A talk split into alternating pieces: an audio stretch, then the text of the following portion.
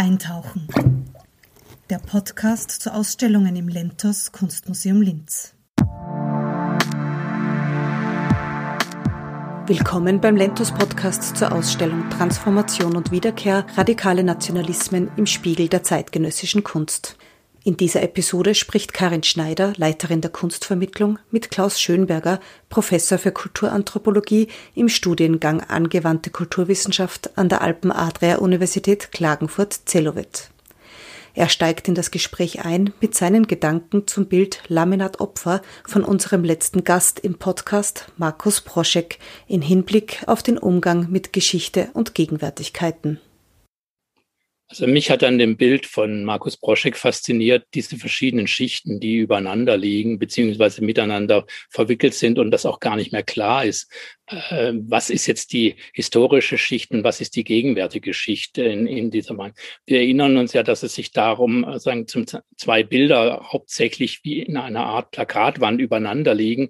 Unten äh, so scheint es uns, schimmert die, das identitären Emblem hervor und oben sozusagen liegt eine historische, sozusagen von einem Nazi-Künstler gemachte Allegorie vorneweg. Und das Interessante eben an der Geschichte jetzt für meine kulturanalytische Herangehensweise ist, äh, dass es genau zu dieser Überschichtung kommt, beziehungsweise dass im Prinzip äh, sagen, solche Gruppierungen wie die Identitären ähm, es versuchen, genau das zu erreichen, dass dieser sozusagen historische Bezug Wegfällt. Und die, die künstlerische Arbeit habe ich so verstanden, äh, dass sie den historischen Bezug wiederherstellt und rekonstruiert und wieder offensichtlich macht und äh, gezeigt hat eben, dass es nicht ganz so einfach ist, bei dieser neuen Rechten und bei dieser neuen rechten Bildproduktion ähm, mit der, sagen, der Behauptung, das habe alles mit Geschichte nichts zu tun. Und wenn man sich das etwas näher anschaut, dann finden wir sehr wohl sehr viele historische Bezüge genau von der Gruppierung ja, die sich hier die Identitären nennen, die sagen wahrscheinlich wie keine andere rechtsextreme Gruppierung Parallelen aufweist zu der Nazi-Bewegung in der Bewegungszeit. Und ähm, gleichzeitig versuchen sie eben den Eindruck zu erwecken, dass das nicht der Fall wäre, sondern dass sie völlig was anderes seien, dass sie modern seien, dass sie demokratisch seien, dass sie sozusagen pluralistisch sind und so weiter. All diese, diese Camouflage, kann man fast sagen, die verpacken möchte, dass sie uns in ein Gefängnis stecken wollen. Sie wollen uns in ein Gefängnis der Identität stecken und äh, verkaufen sie sozusagen über Social-Media-Kanäle, über eine poppige Corporate Identity und so weiter. Also das ist etwas, was, äh, was man an dem Bild sagen, von Markus Proschek sehr schön zeigen und entwickeln kann. Und äh, von dort aus starten könnten wir auch sozusagen unsere Analyse dieser rechten Bilderproduktion äh, angehen. Warum findest du die Identitären in dem Kontext, mein Markus findet das anscheinend auch, wenn er ihr Logo da hervorlucken lässt, warum findet ihr die so zentral? Warum findet ihr die so wichtig zu analysieren? Also aus meiner Perspektive habe ich das erst begriffen, als ich diese Parallelen zu nationalsozialistischen Bewegungen äh, erkannt habe. Auf ganz vielen Ebenen finden wir Parallelen. Es ist natürlich nicht das Gleiche, es ist nicht die gleiche historische Situation und äh, man darf das auch nicht sozusagen nur vom Ende her denken, also von, vom Zweiten Weltkrieg und von der Vernichtung der europäischen äh, Juden und so unter anderen Gruppierungen, sondern man muss das sozusagen nochmal vom Anfang her denken. Also wie sind solche Gruppierungen hegemonial geworden? Wie ist es ihnen gelungen, sozusagen sich so überhaupt als Bewegung zu imaginieren? Äh, wie, wie, wie ist es ihnen gelungen, aus dieser Marginalität sozusagen in ein hegemoniales Projekt zu verwandeln?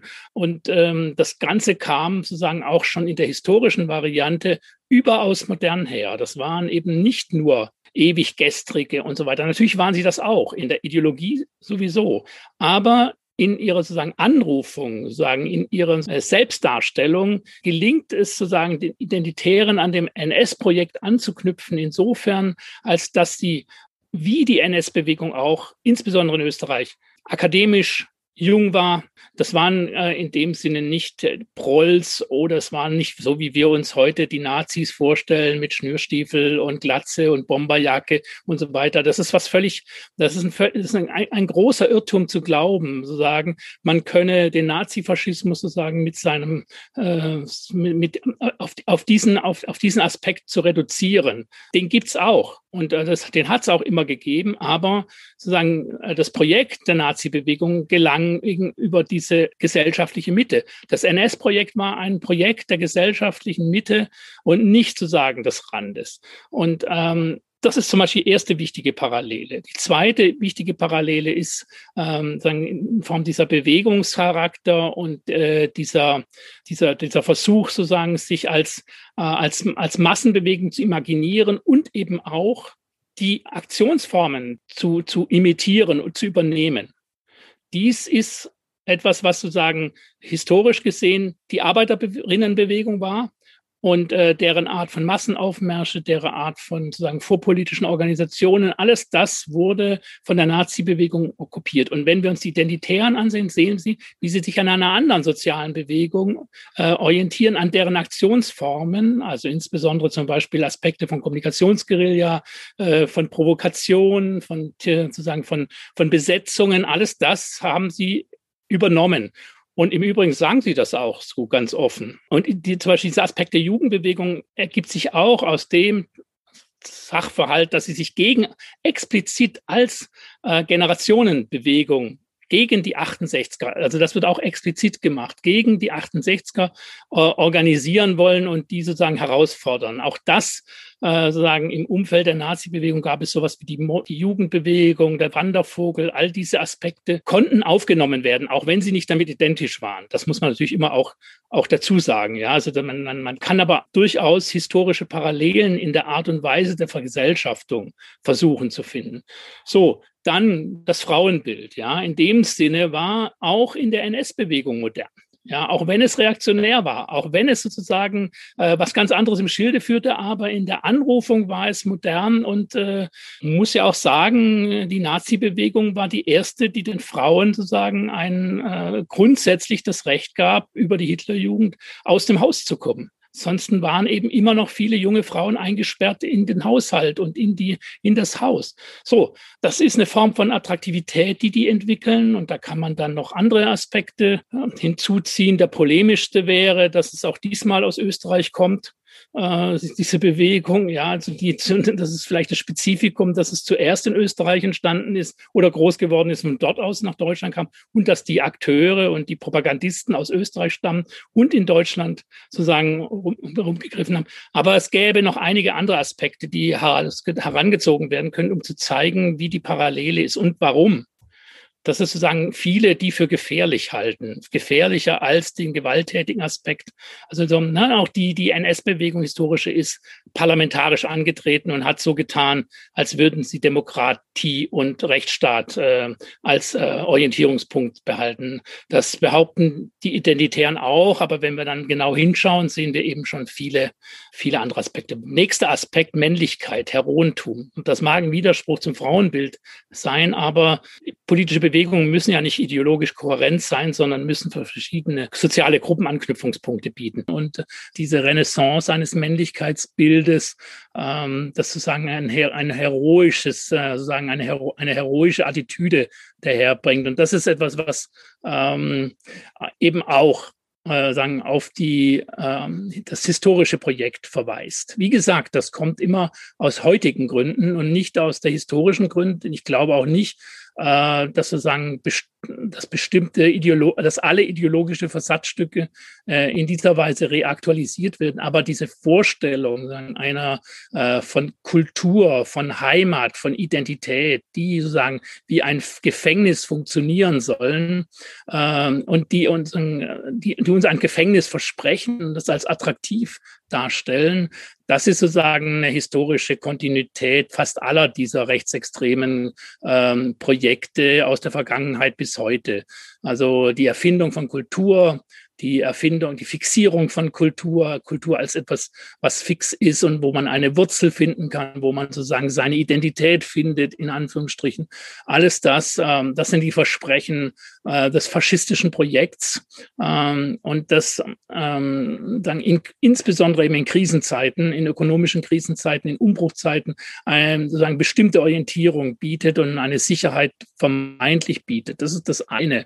Das andere ist natürlich mit der Ausgrenzung ähm, gegenwärtiger Gruppen, also diese Behauptung, ähm, dass äh, die nicht zu uns gehören und dass die äh, sagen was anderes sind, ähm, das alles äh, dient natürlich auch der Selbsterhöhung. Ja, also die haben zum Beispiel überhaupt keine Angst vor Migrantinnen und Migranten. Ja, die haben überhaupt null äh, sozusagen Angst äh, vor anderen äh, in Anführungsstrichen Kulturen, sondern was die wollen, die wollen Angebot geben, dass man auf andere herun heruntersehen kann, dass man sie herum, dass man sie drangsalieren kann, dass man sozusagen selber Teil einer, eines Herrschaftsmachtverhältnisses wird, wenn man auch in ganz anderen Bereichen, also eben nicht Teil dieses, nicht Teil dieses Herrschaftsprojektes, sondern sich selber unterordnen muss und selber anpassen muss und so weiter. Aber das Versprechen, das Gefängnis der Identität, das ist sozusagen die Selbsterhöhung und die vermeintliche Agency,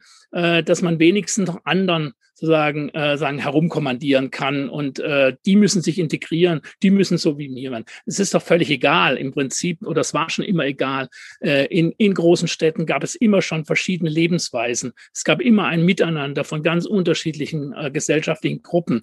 Ähm, die Arbeiterklasse hat ein völlig anderes äh, Werte- und Normenverständnis als die bürgerliche Klasse und, äh, an, und die sollen angeblich zusammengehören. Ja, also sagen äh, und ähm, und das nächste Problem an dieser Betrachtungsweise ist natürlich, dass man äh, Probleme kulturalisiert, obwohl sie sozial sind. Ja, also wenn man äh, diese diese diese Kulturalisierung ist etwas, was ähm, gesellschaftlich reale Probleme äh, sagen, das, äh, sagen der Interessenskonflikte versucht über Kultur äh, zu kamouflieren. Das ist sozusagen ein, eines dieser, äh, dieses, dieser Versprechen. Ja, das heißt, man kann äh, sozusagen gegen die da oben sein, weil die angeblich uns diese Migration eingebrockt haben. Ja, der Hass auf die Merkel in 2015, das ist schon etwas gewesen, was selbst in Österreich spürbar war. Ja, also in, in, einer, in einer Weise, die, ähm, die wo, wo sie überhaupt nichts, wo die, die, die, die realen Probleme ganz andere waren. Natürlich gibt es Probleme, ja, es gibt ökonomische Probleme, es gibt Probleme von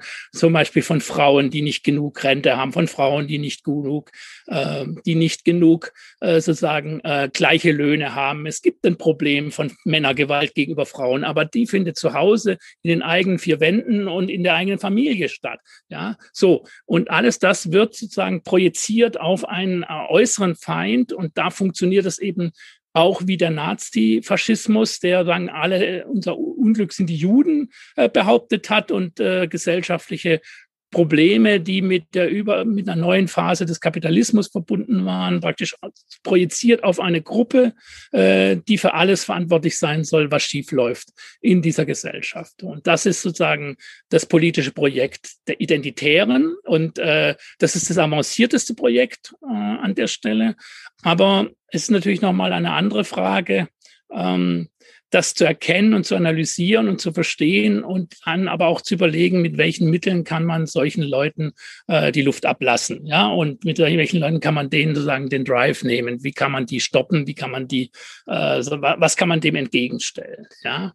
Äh, sicher nicht ein Besuch im KZ Mauthausen, ja, weil das ist etwas, was da leid lädt. Es spricht überhaupt nichts gegen einen Besuch im KZ Mauthausen, aber das ist nicht das adäquate Mittel, äh, die Erinnerung an den Nazifaschismus, um gegen diese Leute anzugehen. Das ist das adäquate Mittel, um dann zu erinnern, was passiert, wenn solche Leute an die Macht kommen können. Aber zur gegenwärtigen Bekämpfung müssen wir heutige Gründe finden, müssen wir aktuelle Gründe finden, äh, die sich, ähm, äh, die sich sozusagen substanziell äh, sozusagen diesem Projekt entgegenstellen lassen. Die da wären? Äh, natürlich erwarte ich jetzt von dir kein Kochrezept, aber kannst du aus deinem Denken heraus einen Hinweis geben? Weil ich kann mich vom Webinar auch äh, aus erinnern, dass wir sehr kritisch Strategien diskutiert haben, die auf eine Reproduktion der Zeichen hinausgelaufen wären. Was wäre denn dann das substanzielle Entgegensetzen? Mal ausgehend von dem, äh, von der Beobachtung, dass diese Form von Rechtsextremismus und Neofaschismus versucht, sich als Lifestyle zu verkaufen und zu imaginieren und nicht als politisches Projekt, das heißt, dass er an bestimmte Bedürfnisse anknüpft und auch sozusagen auf dem Stand der Produktivkräfte in der Lage ist, äh, sagen, Zeichen zu produzieren und damit ein Bild zu imaginieren, muss man auf verschiedenen Ebenen antworten. Zum einen muss man natürlich theoretisch und inhaltlich klar machen, äh, welche Problematik dieses Denken in Kultur, in Identität und diese Anrufung von Heimat als territoriales Projekt beinhaltet. Das ist sozusagen die Voraussetzung, aber gleichzeitig muss man auf der Ebene äh, dieser Bilder auch antworten, äh, weil ähm, diese Form von Bildproduktion und Symbolproduktion nicht einfach nur von ungefähr oder äh, sozusagen jetzt gewählt wird, sondern das ist sozusagen derjenige Bereich der Wertschöpfung, in der, die, der momentan auch hegemonial ist. Das heißt, dieser Übergang von einer äh, maschinellen, industriellen Fabrikation zu einer elektronischen, digitalisierten Form von Produktion und der Bedeutung dieser Geräte für, und dieser Symbole für die Wertschöpfung müssen uns natürlich nochmal dahingehend zu denken geben, äh, wie man auf dieser Ebene auch antwortet, weil das ist sozusagen die Modernität dieser Bewegung. Und wenn wir nicht in der Lage sind, auf der Ebene zu antworten, dann sozusagen verfehlen wir einen ganz wichtigen Punkt der Attraktivität. So, und ähm, und jetzt haben wir aber das komplexe Problem, dass es um, dass wir sagen, einen komplexeren Zusammenhang klar machen müssen, um das zu kritisieren, während äh, diese Gruppierungen sehr oberflächlich und sehr äh, sagen äh, marginal einfach Bilder anrufen können, um Ängste äh, zu behaupten, um Ängste zu produzieren und so weiter, ähm, während sozusagen ein aufklärerisches Projekt ja immer schon eine etwas andere Struktur zu äh, sagen, einen, also in dem Sinne eine Denkstruktur zugrunde liegt, ähm, die Zusammenhänge erkennen kann. Nun ist das rechtsextremistische Pro Pro Projekt genau da dazu da, um diese Zusammenhänge weiter zu verschleiern und ihnen nicht auf den Grund zu gehen.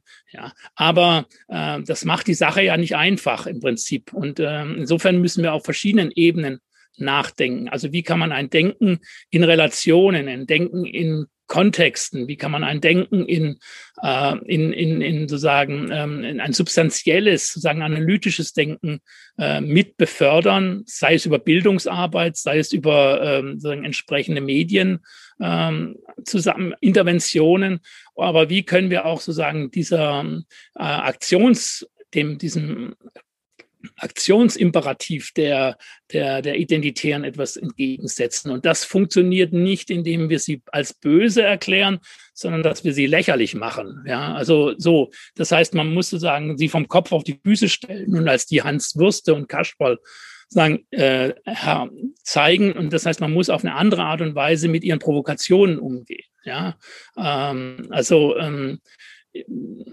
ich zum Beispiel bin immer vorbereitet bei Vorträgen den Tären, wenn sie kommen, dass ich eine Soundcollage vorbereitet habe für sie, um sie zu übertönen. Ja, also das heißt, solche, ähm, solche Ideen in unterschiedlicher Weise oder dass man sie äh, ihre Bildproduktion abfängt, indem man sie mit großen Transparenten umrundet. Ja, äh, es gibt ganz viele Möglichkeiten für unterschiedliche sozusagen ähm, Fähigkeiten, für unterschiedliche sozusagen Ressourcen, um äh, dieser Art von Provokation eine andere Form entgegenzusetzen, bis eben dahin, dass man so eine Demonstration einfach mal stoppen muss. Also so, ja, und auf der Straße sein muss. Ja, man muss sozusagen äh, den Antifaschisten und den Antifaschisten dankbar sein, dass es sie gibt und dass sie bereit sind, auf der Straße gegen diese Leute zu stehen. Das ist eine Voraussetzung, der Wille dazu, diese Leute zu stoppen und nicht äh, sie zu überreden. Ja, also ähm, es gibt ja dieses schöne Lied gerade von Danger Dan, äh, der sagt, äh, mit Faschisten redet man nicht und diskutiert man nicht, sondern Faschisten muss man entgegentreten. Das ist sozusagen das eine, sie ernst nehmen äh, und sich damit auseinandersetzen, zum anderen aber auch nicht mit ihnen diskutieren, sondern äh, gegen sie fortgehen. Das hat die Geschichte gezeigt. Am Ende ist der Faschismus durch die Alliierten besiegt worden, einer Besetzung Österreichs und Deutschlands. Und das war am Ende das letzte Mittel, um Leute, die an der Macht sind, von dieser Macht wieder wegzubringen. Das ist bitter, aber das ist der historische Fakt. Und man kann mit diesen Leuten nicht demokratisch äh, sagen, diskutieren und wie auch immer, weil das ist der nächste Punkt. Sie begriffen haben, dass es gar nicht darum geht, mit uns zu diskutieren, oder mit anderen, sondern Teil des Diskurses zu sein. Das heißt, ihre Anerkennung darüber zu gewinnen, dass sie Teil einer Möglichkeit des Denkens sind und diese Möglichkeit, ein, ein, eine mögliche Position behaupten. Das sind das, dass man das überhaupt äh, zur Diskussion stellt. So. Und das heißt, man redet nicht mit diesen Leuten, in einem politischen Kontext, privat ist das was ganz anderes. Ja, also wenn man Leute im privaten Umfeld hat, muss man anders reagieren. Aber als politisches Projekt redet und diskutiert man mit denen nicht. Man lädt sie nicht in Sendungen ein. sondern man redet über sie und zeigt das. Ja. Ähm, vorausgesetzt, man hat den Konsens, äh, dass diese Art von Idee, die da vertreten wird, menschenfeindlich sind, rassistisch sind, am Ende in Gewalt mündet. Ja, also diese Vorstellung des großen Austauschs und dessen, was man dagegen tun muss, das identitäre Projekt kommt immer als äh, gewaltfrei daher, aber in letzter Konsequenz ist Remigration als Schlagwort nichts anderes als eine Vorbereitung für Mord und Totschlag. Und entsprechend muss man mit diesen Leuten auch verfahren. Äh, du hast am Anfang von dieser Frage nach, nach Strategien auch Dinge gesagt, wo ich das also so äh, auf der symbolischen Ebene auf sie zu reagieren, mit einer, auf eine Vorlesungsstörung mit einer Soundcollage zu reagieren, auf Transparente mit Transparentumhüllungen zu reagieren. Das mir das Gefühl gegeben hat, und ich sage das jetzt, weil ich es tatsächlich meine oder fragen will, nicht um irgendwie mich wichtig zu machen als Institution, dass dann doch eigentlich Kunstträumen eine Aufgabe zukommen könnten in diesem Spiel. Also was man nutzbar machen muss, ist sozusagen, ja, was nicht nur den Identitären zur Verfügung stellt, sondern äh, sozusagen zunehmend Skills, die in der Symbolproduktion liegen. Und natürlich äh, sind äh, alle Orte der Symbolproduktion, und in dem Fall gehört Kunst auch da dazu oder ein Museum, äh, sind natürlich schon zentrale und wichtige Orte, an denen äh, entsprechende ja, Diskurse, entsprechende Vorstellungen, Projekte und so weiter entwickelt werden können, die ähm, eben eine Vielfältigkeit und ein über hinausschießen über sozusagen beschränkte Horizonte ermöglicht. Allein diese Vorstellung, also die Möglichkeit, die Option, die in einem künstlerischen ästhetischen Handeln liegt, ja, ist ja sozusagen die Antithese zu dem identitären Gefängnis, äh, weil es auf Vermischungen abzielt, weil es äh, Überschreibungen, Überschreitungen und so weiter ermöglicht die liegen auch einem anderen Menschenbild zugrunde. Ja, also das muss man auch einfach sagen. Es geht ja auch um das Menschenbild und um die Vielfältigkeit menschlicher Existenzweisen, die Anerkennung dieser menschlichen Existenzweisen. Und dazu war Kunst ein, nicht immer, aber häufig eine Möglichkeit, um in diese Richtung ähm, Potenzial zu entwickeln und Kräfte freizusetzen.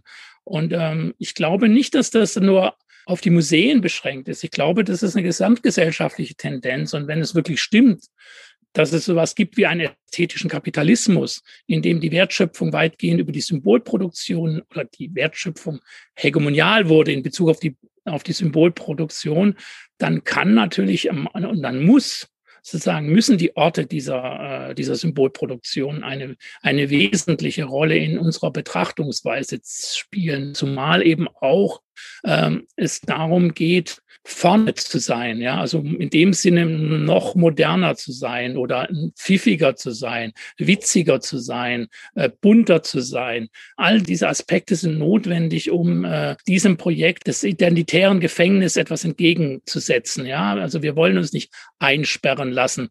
Äh, wir wollen die Vielfalt der Existenzweisen ähm, miteinander sozusagen ähm, aufeinander prallen lassen, miteinander machen. Das ist immer und die Illusion, dass es keine Konflikte gibt in einer Kultur, ja, ähm, das ist ja sozusagen sowieso das äh, die, der größte Irrtum dieser ganzen Ideologie, dass wenn wir unter uns wären, es keinen Streit gibt, wenn wir unter uns wären, dass es niemand, äh, dass es keine unterschiedlichen gesellschaftlichen äh, Gruppen gäbe und so weiter. Ja, und äh, umgekehrt zu sagen, dass die Unterschiedlichkeit, die Differenz etwas ist, äh, was alle, je nachdem, wie sie wollen, äh, zur Kenntnis nehmen können, mitmachen können, wie auch immer. Ja, es gibt kein fixes, sozusagen keine fixe Kultur. Was natürlich an der anderen Seite nochmal einen anderen Ausschlag gibt, aber das wäre eine andere äh, Debatte, was sozusagen, welches Kulturverständnis dieser Debatte um Appropriation zugrunde liegt. Aber das ist ein anderes Feld.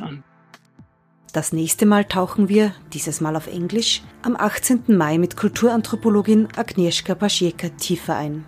Ihr Forschungsschwerpunkt auf den Universitäten Wien und Yale liegt auf gegenwärtigem radikalen Nationalismus in Europa.